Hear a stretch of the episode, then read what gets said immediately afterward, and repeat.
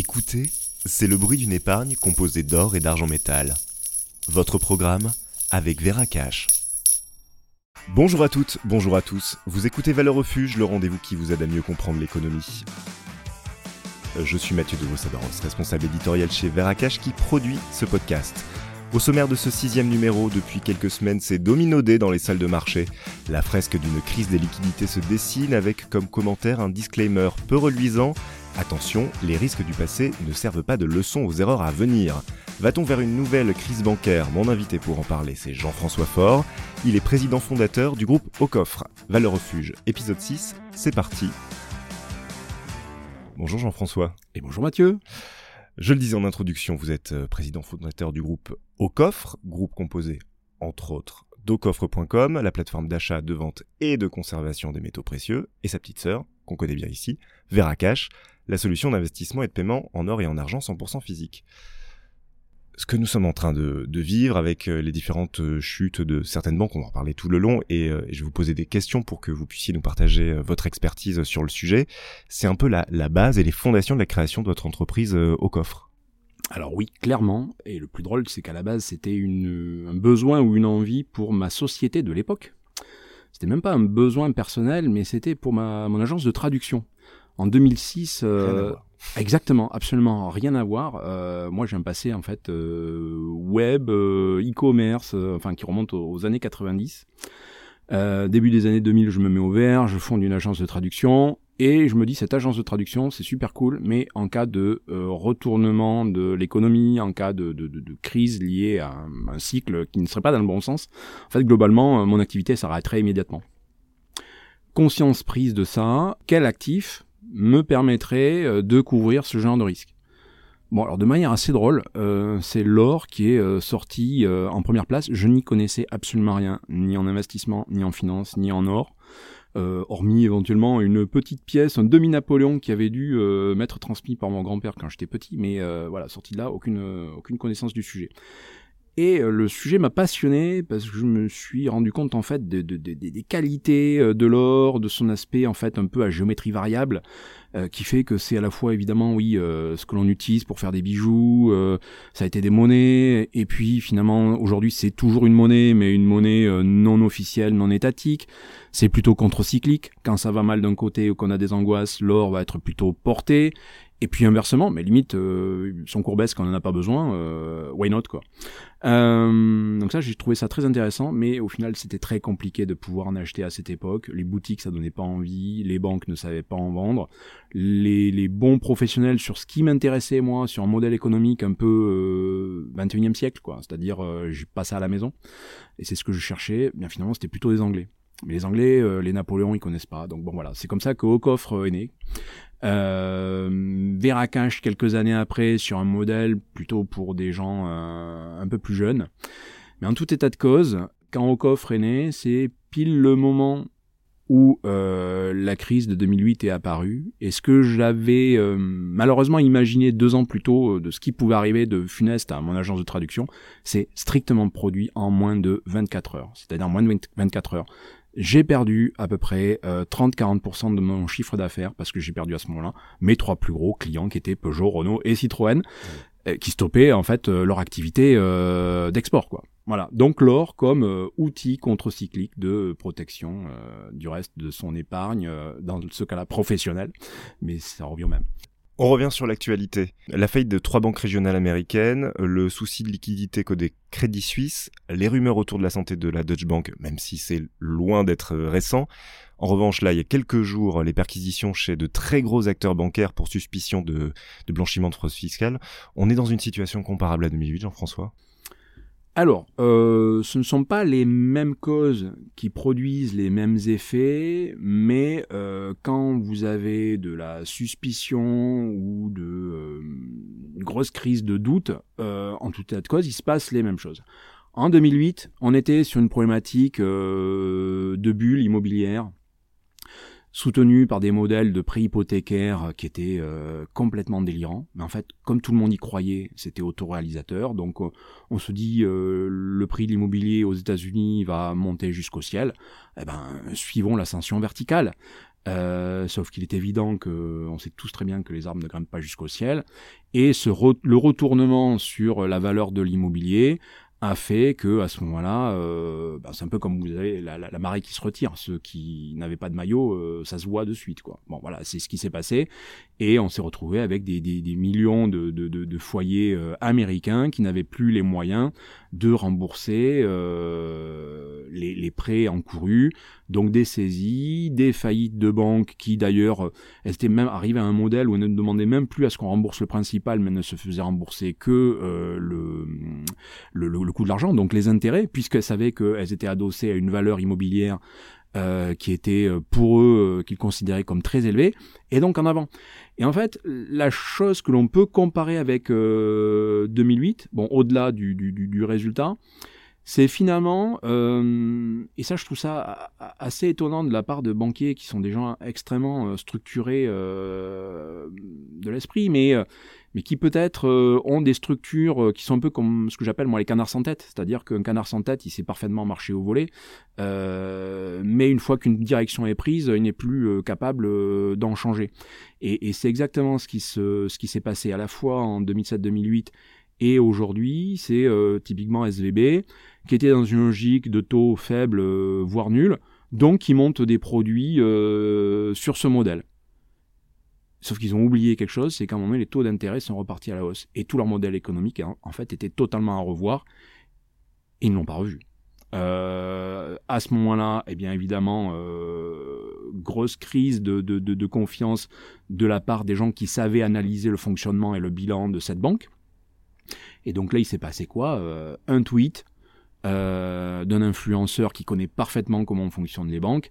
Et en fait, ce tweet euh, a désingué en, quelques heures SVB qui était déjà donc extrêmement fragilisé, Bankrun, euh, ensuite, bon, bah voilà, SVB euh, plus ou moins euh, liquidé et tout s'enchaîne. C'est-à-dire que à ce moment-là, c'est un peu voilà ce, ce, cet effet papillon qui fait que cette banque orientée start-up de la Silicon Valley met en péril ses investisseurs. Donc eux, sur le coup, ils sont clairement perdants. Et là, euh, à l'échelle mondiale, tous les investisseurs dans le monde euh, bancaire, donc en fait ceux qui, qui, qui, mettent l'argent dans les banques pour qu'elles puissent euh, se, se, financer, disent bon stop, je retire mes capitaux, mes investissements, ce qui fait que vous avez des valeurs boursières qui, qui baissent fortement. Et là encore, donc ceux qui étaient tangents qui avaient peut-être des, problèmes euh, d'équilibre ou pour lesquels il est extrêmement important que les, fonds propres aient une valeur euh, assez conséquente, eh bien, se retrouvent en grande difficulté. Et ça a été le cas de Crédit Suisse. Et il a fallu que très très vite, euh, Crédit Suisse, on lui trouve une solution. Donc la solution la plus simple, c'est qu'il il soit racheté par une autre banque à, moitié malade, mais qu'il était quand même un petit peu moins, qui s'appelle UBS et qui a racheté donc euh, Crédit Suisse à euh, la valeur de Crédit Suisse divisée par 3 et avec derrière bon évidemment euh, l'État suisse qui est là pour pour soutenir l'opération, même titre que d'ailleurs l'État américain, en fait, excusez-moi, la Fed, en, fait, était là pour soutenir les, les déposants de, de, la banque SVB. Donc, alors là, d'ailleurs, la grosse nouveauté hein, par rapport à 2008, c'est que autant en 2008, euh, vous êtes retrouvé avec des personnes euh, qui étaient tant des investisseurs que des déposants qui se retrouvaient tous les deux, euh, bah, je veux dire, ouais, quasiment spoliés de la valeur qu'ils avaient investie ou placée. là, cette fois-ci, ce n'est essentiellement que les gens qui ont investi dans ces banques. Les épargnants ont été sauvés. Ça, c'est plutôt une bonne nouvelle, mais de manière assez artificielle qui pourrait donner un mauvais signal à d'autres euh, à d'autres banques. Euh, la chute de l'américain SVB est en partie due à un bank run, hein, vous en avez parlé, hein, c'est cette euh, sorte de, crise de confiance qui amène les clients à retirer massivement leurs avoirs pour éviter leur propre banqueroute. on peut encore faire confiance aux banques dans, la sécurisation de notre argent? Alors, il y, a un sujet qu'il faut aborder. En fait, globalement, systématiquement, tout le monde vous dit oui, mais il y a le fonds de garantie. Euh, donc typiquement chez nous en, France, ça va être 100 euh, 000 euros. C'est-à-dire que vous avez un compte avec moins de 100 000 euros dessus, votre banque claque, euh, votre somme est remboursée. Au-delà de 100 000 euros, ce n'est pas garanti Et d'ailleurs, en Europe, c'est exactement ce qui s'est passé avec les banques de Chypre en 2013. et puis quelques établissements bancaires en Europe pendant la crise, la crise de l'euro. bon, factuellement, qu'est-ce qu'il faut constater? Un, déjà, euh, dans le cas des, banques qui ont pu euh, être en défaut euh, en, Europe, vous n'êtes pas remboursé immédiatement. effectivement, au-delà de 100 000 euros, c'est clairement perdu. Et là, je parle de, de banques qui sont isolées. nous, en France, on a un cas un peu particulier. on a presque le record du nombre de banques systémiques par rapport au nombre de banques globales. Une banque systémique, en fait, c'est une banque qui est, euh, par définition, reliée à tout le reste, donc qui fait partie du système, qui est même le système. Bon, ça veut dire qu'on peut se réjouir d'avoir des euh, très belles banques. Le problème de ces très belles banques, c'est que, étant justement très liées euh, au reste, si vous avez aujourd'hui n'importe quelle banque de réseau française qui serait en défaut alors que la veille, elle, pouvait être euh, parfaitement bien portante. Mais imaginons, elle est en défaut parce que un actif a fait qu'elle se retrouve en défaut. Euh, par effet domino, immédiatement, toutes les autres euh, seraient en défaut. Parce qu'elles sont extrêmement interconnectées. Et là, je peux vous dire une chose. Aujourd'hui, le, fameux fonds de garantie ne suffirait pas à couvrir 1% des avoirs des clients de ces banques. 1% Même pas. Euh, globalement, dernier calcul qu'on avait pu faire, je crois que ça remboursait 800 euros par, euh, par déposant. Quoi. On est loin des 100 000. Hmm. Donc ce modèle de, de 100 000 euros, en fait, est plus une forme de méthode couée. C'est-à-dire, euh, vous rappelez qu'il y a un fonds de garantie, donc vous pouvez avoir confiance. Ok, mais ça, c'est un peu un effet autoréalisateur. donc là, c'est un effet autoréalisateur positif, mais vous pouvez avoir un jour le même effet autoréalisateur négatif dans le cas, par exemple, d'un bank run un bank run en France serait absolument dramatique. Pas du même niveau qu'un bank run euh, SVB aux États-Unis. C'est-à-dire que, je vais vous le dire d'ailleurs même clairement, euh, une banque française euh, serait en défaut, c'est dix mille fois plus grave que SVB qui disparaît, toute banque américaine que c'est. Parce que une banque comme Crédit Agricole, comme BNP, comme Société Générale, est dix mille fois plus en interaction avec son environnement bancaire français, européen, mondial, que n'importe quelle banque régionale américaine. Et pour moi, SVB, c'est une banque régionale. Vous avez vu l'effet de SVB sur les banques européennes, sans lien direct.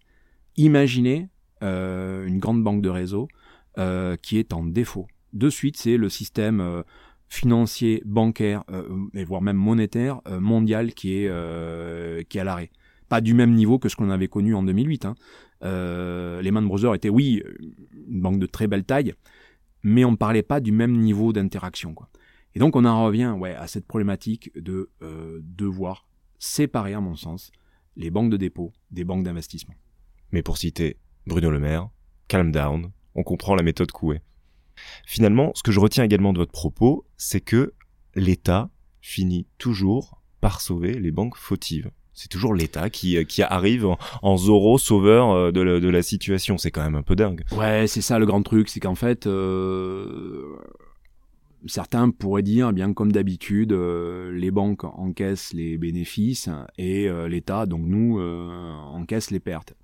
Bon, c'est un petit peu plus compliqué que ça, parce que si on se rappelle de 2008, au final, les États, alors de manière, je dirais, très très primaire et premier degré, euh, ont, au final récupéré leur mise sur euh, le, sauvetage des banques. Mais là où au final tout le monde est, absolument perdant, c'est que de telles crises ont entraîné de, tels dysfonctionnements globaux de l'économie. Euh, et là, tout le chômage, tout, enfin, tout ce qui a pu être, tout ce qui a pu s'en suivre. Et là, je parle pas de la France parce que généralement, la France, on est toujours ce pays un petit peu retard, c'est-à-dire on va être euh, aussi bien en retard sur les choses positives, mais aussi sur les choses négatives. Et globalement, on a été moins impacté euh, que d'autres pays. Je prends par exemple le cas de l'Espagne, qui a été très très durement euh, touché. Ça a été moins le cas en France. Mais pour autant, voilà, ça c'est des, ça a entraîné des pertes abyssales pour pour les États de manière indirecte. Et au final, ceux qui ont vraiment été les, les gens qui ont payer la note, euh, ben c'est vous et moi, et je dirais même euh, ceux qui ont le moins la capacité de, de, payer euh, ce genre de, dégâts. c'est ça qui est, à mon sens, le, plus grave. Mais alors, après 2008, euh, les États ont décidé de réglementer. Même les États-Unis, ce pays le moins régulateur qui soit, a décidé de mettre en place des, des, des, lois, des directives justement pour encadrer tout ça.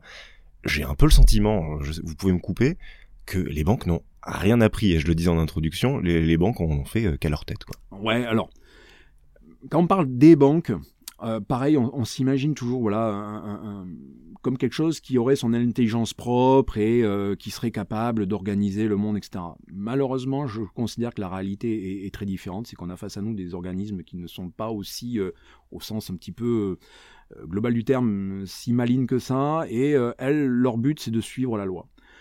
Si on reprend ce qui se passe aux États-Unis, donc effectivement, oui, entre, allez, on va dire la crise des, startups en, en 2000 et puis même surtout le, 11 septembre en, 2001 et puis 2008, il y a eu une énorme libéralisation euh, du modèle bancaire.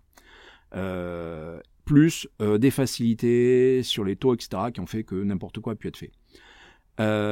après 2008, évidemment, gros serrage de vis, plein de choses qui ne sont plus possibles. On découvre la notion de paradis fiscaux qui existait plus ou moins assez vaguement avant. Bon bref, donc on se dit voilà, ça y est, on devient vertueux on nous sort euh, toute la bande euh, balle 1, 2, 3 et, euh, et tout va bien.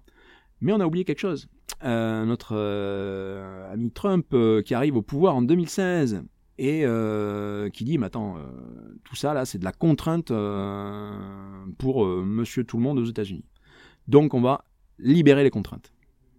Et au final on réouvre tous les robinets qui avaient été fermés. Ça c'est quelque chose qui avait été un petit peu oublié. Euh, et donc, ce qui se passe sur, euh, SVB, c'est ni, plus ni moins en fait que euh, le fait d'avoir pu profiter de ces plus grandes largesses qui ont été mises en œuvre depuis 2016 et qu'on n'avait pas trop vu et, et, perçu. Moi, par exemple, à titre personnel, pour éviter ce genre de choses, je serais définitivement pour qu'on crée d'un côté des banques strictement de dépôt, alors peut-être que les dépôts sur le coup ne seraient pas rémunérés, voire pire que ça, ils coûteraient un petit peu, mais à un moment donné, euh, mon argent, est-ce que j'ai vraiment envie qu'on en fasse n'importe quoi euh, Et d'ailleurs aujourd'hui, est-ce que Monsieur Tout le Monde sait que quand il confie son argent à sa banque, ce n'est plus son argent. Il a signé un contrat qui indique qu'à ce moment-là, il devient créancier de sa banque. Donc ça crée une relation quand même qui est assez euh, particulière. C'est-à-dire que vous prêtez votre argent un peu presque comme vous l'investiriez euh, dans une, société de, rendement. Et on est aujourd'hui sur ce genre de modèle économique pour les dépôts. Moi je trouve ça assez complexe. Euh, donc il faudrait une banque de dépôts. Et les dépôts restent des dépôts, ou alors ils travaillent mais sur des, choses très très très très basiques qui sont protégées en fait par les banques centrales.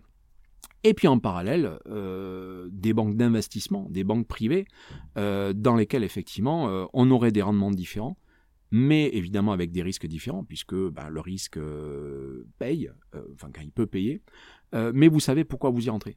Aujourd'hui, vous êtes un déposant lambda, vous êtes justement le, le fameux, la fameuse personne qui touche que le SMIC et qui avait son argent dans une banque dont il a pas besoin de savoir le modèle économique, eh bien, qui a été touché par 2008, c'est quelqu'un qui a été finalement impacté par des choix euh, stratégiques, des choix euh, spéculatifs euh, de sa banque sur une partie de son argent qui normalement ne devrait pas servir à ça. c'est un modèle vraiment qui va peut-être paraître ancien, mais aussi si je me suis intéressé, intéressé alors, c'est pas par hasard, c'est parce qu'à un moment donné, on a besoin aussi d'outils, même financiers, qui puissent être lisibles je vous ai pas invité pour rien, vous, le savez. Et en fait, la transition, elle est toute trouvée pour monsieur et madame tout le monde, effectivement, le fait de déposer de l'argent euh, sur son compte en banque, on est persuadé de le retrouver au, centime près euh, le, lendemain, le surlendemain, jusqu'à ce qu'une grosse crise arrive et qu'au final, euh, ce soit la banqueroute pour, pour tout le monde. Vous êtes patron de plusieurs entreprises qui gravitent autour de l'or. Est-ce que la diversification autour de l'or, c'est un bon moyen de se débancariser? Débancariser, c'est un mot-clé, c'est-à-dire de pouvoir sortir une partie de, son argent des banques pour le protéger? Bah, moi, évidemment, je, ne peux pas vous dire euh, le contraire, parce que si je suis là, c'est parce que c'est ce constat que j'ai pu faire, c'est-à-dire que je considère que l'or est aujourd'hui une monnaie ou une quasi-monnaie qui est contre-cyclique euh, des chocs euh, monétaires, des chocs financiers, et de manière plus micro, des chocs autour d'une banque ou de sa propre banque. Voilà, donc ça c'est ce que c'est ce je considère. Euh, donc cet aspect contre-cyclique, euh, profitons-en, profitons-en et euh, débancarisons. Mais alors, il ne faut pas déformer mon propos. C'est-à-dire que débancariser, je ne veux pas dire partez en courant de votre banque, mettez le compte à zéro et planquez tout sous le matelas. Il en est hors de question. On vit dans un monde où la banque est indispensable. Vous avez euh, des prêts remboursés. Vous avez euh, aujourd'hui la plupart des commerçants qui préfèrent que vous les payiez en CB que euh, en autre chose parce que ça va plus vite, hop, sans contact, etc. Donc voilà, débancariser, ça veut dire encore avoir de l'argent évidemment en banque, mais mais il faut rester raisonnable. Avoir de l'argent en banque, c'est sur un compte en vue, c'est peut-être l'équivalent d'un salaire ou deux. Voilà. sur un compte d'épargne simple, euh, et, et, plutôt orienté euh, court terme. C'est-à-dire court, terme, c'est-à-dire euh, vous pouvez récupérer immédiatement ce qu'il y a dessus. Les livrets réglementés, le livret A, le LDDS, j'en passe. Exactement. Là, on peut appréhender d'avoir 2, 3, 4, allez, maxi 5 mois de salaire d'avance dessus. Voilà, et c'est bien. Vous avez, à mon sens, ce qu'il faut pour pour tourner. Et ça, ça va vous permettre en fait de, de... ça sera suffisant euh, pour ne pas subir ce que moi je qualifie, ce que je qualifie des cinq risques majeurs euh, autour de votre banque et de l'argent qu'il y a dans cette banque. C'est-à-dire quels sont-ils ces risques ah oui, les, fameux risques, ben, c'est euh, le, déjà le risque lié à la politique interne de la banque. C'est-à-dire du, jour au lendemain, on vous met dehors car, car, vous avez voulu envoyer des fonds pour acheter des cryptos, par exemple. Hmm. Nous, chez... Ils vous aiment bien les banques? Comme je vous disais tout à l'heure, euh, les, banques n'ont même pas vraiment d'avis euh, sur nous, en réalité. Ils n'ont pas d'avis sur nous. Ils appliquent certaines règles, des règles prudentielles, et, ils veulent toujours être euh, en phase avec ces règles, parce que sinon, ils se prennent des amendes qui sont mm. cataclysmiques. je vous prends un exemple. La Banque Postale, il y a quelques années, s'est pris 50 millions d'amendes. Et, euh, et c'est pas en faisant du, du, du, du blanchiment d'argent à grande échelle comme on peut encore le voir. Euh, Banque qui est contrôlée par la Caisse des dépôts, qui est elle-même contrôlée euh, par les hauts fonctionnaires de, de Bercy, entre autres. Tout à fait. Mais voilà, ce sont quand même des gens qui se font rattraper euh, par la patrouille. Là, j'ai pris cet exemple parce qu'il était assez massif, mais globalement toutes les banques qui sont passées, hein, pour pour plus ou moins d'autres raisons et tout simplement parce qu'ils n'ont pas appliqué certaines règles prudentielles de base que nous d'ailleurs chez, chez Veracash on, on, applique et je sais d'ailleurs des fois que certains membres de Veracash peuvent se plaindre qu'on est un petit peu tatillon. Bon voilà, il suffit que à grande échelle ces règles ne soient pas appliquées et voilà. Donc euh, donc vous, avez déjà ce risque politique là typiquement d'une politique qui pourrait être un peu trop poussée à l'extrême et on vous dit ben voilà vous avez 60 jours euh, on ferme votre compte. Ça ça se passe. On fait quoi de son compte? Ensuite il y a le risque lié à, aux défauts propres de la banque donc les, fonds bloqués ou perdus comme on a vu avec SVB. Euh, bon globalement tout le monde va retrouver ses fonds mais qui nous dit que ces fonds ne vont pas rester euh, bloqués pendant des années. C'est ce qui s'était passé avec certaines banques européennes euh, suite à la crise euh, de l'euro. oui, les gens seraient remboursés. Combien d'années après Trois, quatre ans après, on, y était encore. Il y a le risque lié à la réputation. Donc, et là, il est compliqué de travailler avec une banque blacklistée par les autres. Moi, je prends le cas de, de banques qui ont pu travailler avec l'Iran, parce que tout simplement, il y a eu une époque où on leur dit, mais allez-y, bossez avec l'Iran, parce que la France ne va pas arrêter de faire du business avec l'Iran. Donc il faut qu'il y ait des banques qui puissent se positionner là-dessus. Sauf que après, vous avez une politique américaine euh, qui se durcit, et donc bah, nous, évidemment, on suit toujours ce que nos, gentils américains peuvent nous raconter. Je, suis très caricatural, mais pourtant c'est exactement ce qui, ce qui se passe. Donc de suite, on gèle tout.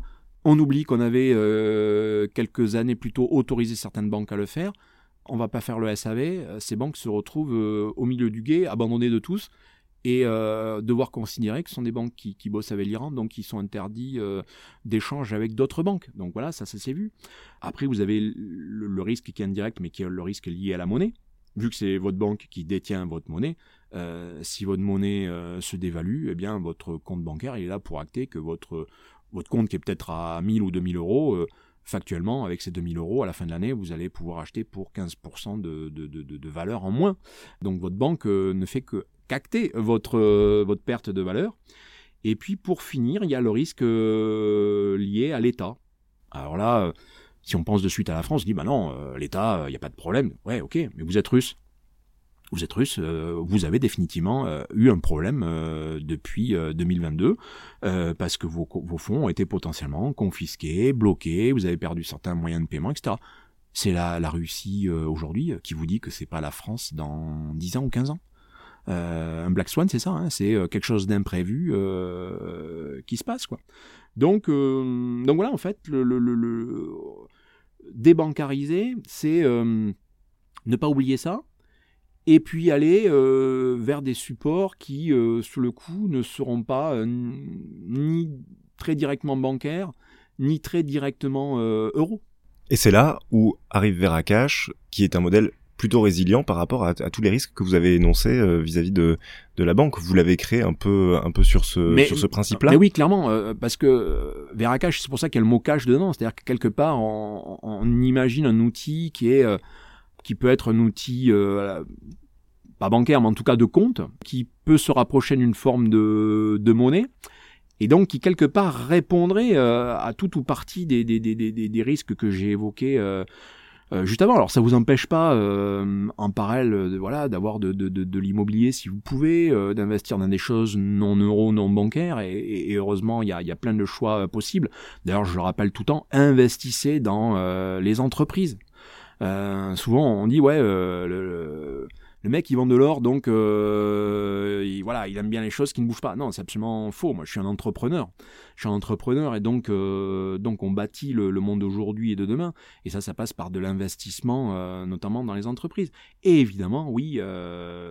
je parlais tout à l'heure du, du, du, compte bancaire ou de votre compte principal, eh bien, il faut avoir un deuxième compte et c'est là que Veracash peut aider parce qu'on va s'appuyer sur des métaux précieux qui, pris individuellement, ont chacun une réponse à certaines problématiques. L'or, évidemment, euh, la monnaie euh, qui ne dit pas son nom, mais qui est clairement aujourd'hui euh, le troisième, quatrième actif le plus liquide au monde, c'est pas rien. Qui est officiellement aussi, à mon sens, la troisième monnaie, c'est-à-dire que vous avez l'euro, enfin vous avez le dollar, vous avez l'euro et vous avez l'or. Alors peut-être utilisé par ce que nous on qualifie aujourd'hui d'état voyou, euh, ok, bon, c'est peut-être eux qui se le sont appropriés, mais euh, rien ne dit qu'un jour, euh, ça ne sera pas les gentils. Si on s'amuse à, mettre un, monde où il y a d'un côté les méchants et les gentils, c'est pas du tout mon cas. Hein. Il faut, faut, prendre ce que je dis souvent au deuxième ou au troisième degré. Hein. donc voilà, c'est ce second compte, c'est ce deuxième compte qui permettrait de faire des arbitrages et puis tout simplement de se sentir euh, moins bloqué, euh, moins empêché quand les choses peuvent mal se passer. Puis un exemple tout simple, hein, euh, je pense c'est arrivé à peu près à tout le monde de se retrouver un jour avec sa carte de paiement qui était bloquée parce qu'on avait dépassé un plafond, ou un compte qui était bloqué parce qu'on avait dépassé un découvert autorisé de 50 euros. Euh, votre banquier n'est pas toujours là, il suffit qu'il soit en congé. La personne qui le remplace, si tant est que ce soit un humain, euh, n'aura peut-être pas euh, l'action ou la réactivité euh, que hum, votre contact bancaire a habituellement. Et eh bien, c'est là que euh, Veracash peut vous aider. Moi, à titre personnel, ma carte m'a très souvent aidé. Par exemple, à l'étranger, des fois, vous avez des cartes que vous avez oublié d'activer à l'étranger ma carte Veracash euh, fonctionne à ce moment-là, ou pareil, voilà, un plafond dépassé, voire même euh, une carte perdue ou volée. Et dans ce cas-là, une carte Veracash planquée dans un bagage avec un téléphone mobile de secours euh, à clapper, eh bien, c'est pas être parano que, d'avoir ça. Et c'est par exemple mon cas, et ça, ça m'a rendu quelques services. Dernière question, Jean-François, et puis après on, va, on va se laisser. je vais pas vous demander de faire Madame Irma, mais quid des prochains jours, semaines, mois par rapport à la situation qu'on a vue? Les marchés ont l'air relativement résilients. Euh, le CAC 40 flirte avec les 7300 euh, points. Les indices bancaires se sont calmés. Le VIX euh, a considérablement fondu. Qu'est-ce qu'on peut espérer pour les prochaines semaines, les prochains mois? Moi, je ne peux en tout cas jamais espérer un drame. Donc, si on revient à la normale, tant mieux. on s'en félicite tous. Euh, on n'est jamais à l'abri euh, d'une d'une réplique ou d'une nouvelle euh, secousse pour d'autres raisons. voilà. Et après, vis-à-vis notamment de, de, l'or lui-même, on a quand même franchi certains seuils qui étaient un petit peu des, des, seuils techniques un peu, un peu bloquants. Donc ça, c'était quand même un signal assez, assez intéressant. Mais comme d'habitude, moi, justement, je vais pas faire Madame Irma, mais je répète euh, ad nauseum qu'il faut se poser certaines questions, et je les liste systématiquement. Et ces questions, en fonction du, nombre de coches que vous pouvez faire dessus, vous allez voir si vous êtes plus ou moins sensible à l'achat ou à la revente d'or. Donc voilà, on est autour de l'inflation. Est-ce qu'on considère que l'inflation va poursuivre, perdurer, se stabiliser ou partir à la baisse? Donc pour mémoire, l'or est plutôt influencé par une, inflation haute ou partant à la hausse. les taux d'intérêt? Est-ce que euh, les taux d'intérêt vont euh, poursuivre une hausse? Ou bien comme aux États-Unis, se calmer, parce qu'on sait que s'ils ne se calment pas, on peut euh, engager des effets collatéraux qui peuvent être assez dramatiques. Donc là, on a vu ce qui s'était passé avec le cas d'une banque qui avait mal géré euh, son coût. La Fed incendiaire et pompier à la fois. Euh, oui, c'est un peu ça, oui, on se croirait dans, dans, dans, dans, un livre bien connu. Mais ça peut être, ça peut être aussi nous en, en Europe. imaginez des assurances qui, euh, subissent une hausse des taux euh, trop rapides et mal mesurés, euh, ça peut se retourner contre eux. Voilà, donc habituellement, on sait que la hausse des taux est plutôt négative par rapport à l'or, puisque une hausse des taux veut dire des produits de rendement qui à ce moment-là sont peut-être plus simples à utiliser que l'or. Donc on achète moins d'or. Bon voilà, à voir si les taux d'intérêt vont continuer à augmenter. Les États-Unis ont donné un signal, c'est que pour l'instant, ils seraient bloqués. On a ça, et puis on a aussi la force euh, du dollar. Considérons-nous que euh, le dollar va se renforcer, ou, oui ou non, par rapport aux autres devises à suivre. Et puis pour finir, et je pense que la liste, euh, je peux encore en rajouter deux ou trois, mais en tout cas, je peux finir sur les tensions géopolitiques. Où en sommes-nous de la guerre contre l'Ukraine? Où en sommes-nous de la position de la Chine notamment euh, face à Taïwan et avec tout ce que ça peut vouloir dire. Euh, voilà, donc je finis euh, là-dessus. Est-ce que c'est pour dire que malheureusement l'or a encore de beaux jours devant lui? Peut-être. Mais il y a une chose qui est heureuse, c'est que justement cet or il existe bien. Il ne dépend pas d'un État et son cours est, la formule magique qui réconcilie une offre et une demande qui, elles, sont plutôt euh, assez saines. Euh, et donc, moi, je trouve que c'est euh, un chouette actif.